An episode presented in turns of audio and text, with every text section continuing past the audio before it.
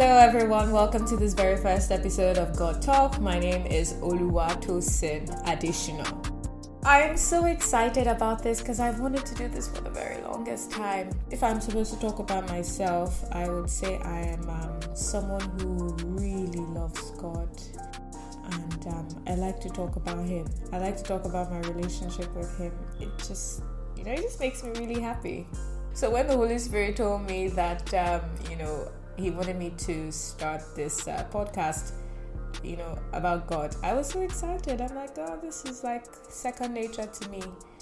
Till it wasn't. it wasn't as easy as I thought, you know, putting it together and all of that. But then the moment I, I think it wasn't easy because I was trying to do it from my own knowledge and from my wisdom, you know. But then after I just, I, to be honest, I just let it go. And then I said, Holy Spirit, to be honest, um, I like this job, but if you do not do it through me, if you are not the one that inspires it, you know, it's, it's going to be empty. I won't be able to communicate the love of the Father. So I'm going to be here. And when you're ready, you know, I'm just going to run with it. So finally, we are here. We started. So here's how it all started, right? A while back, God told me to learn about his character. I remember writing them down in my study journal.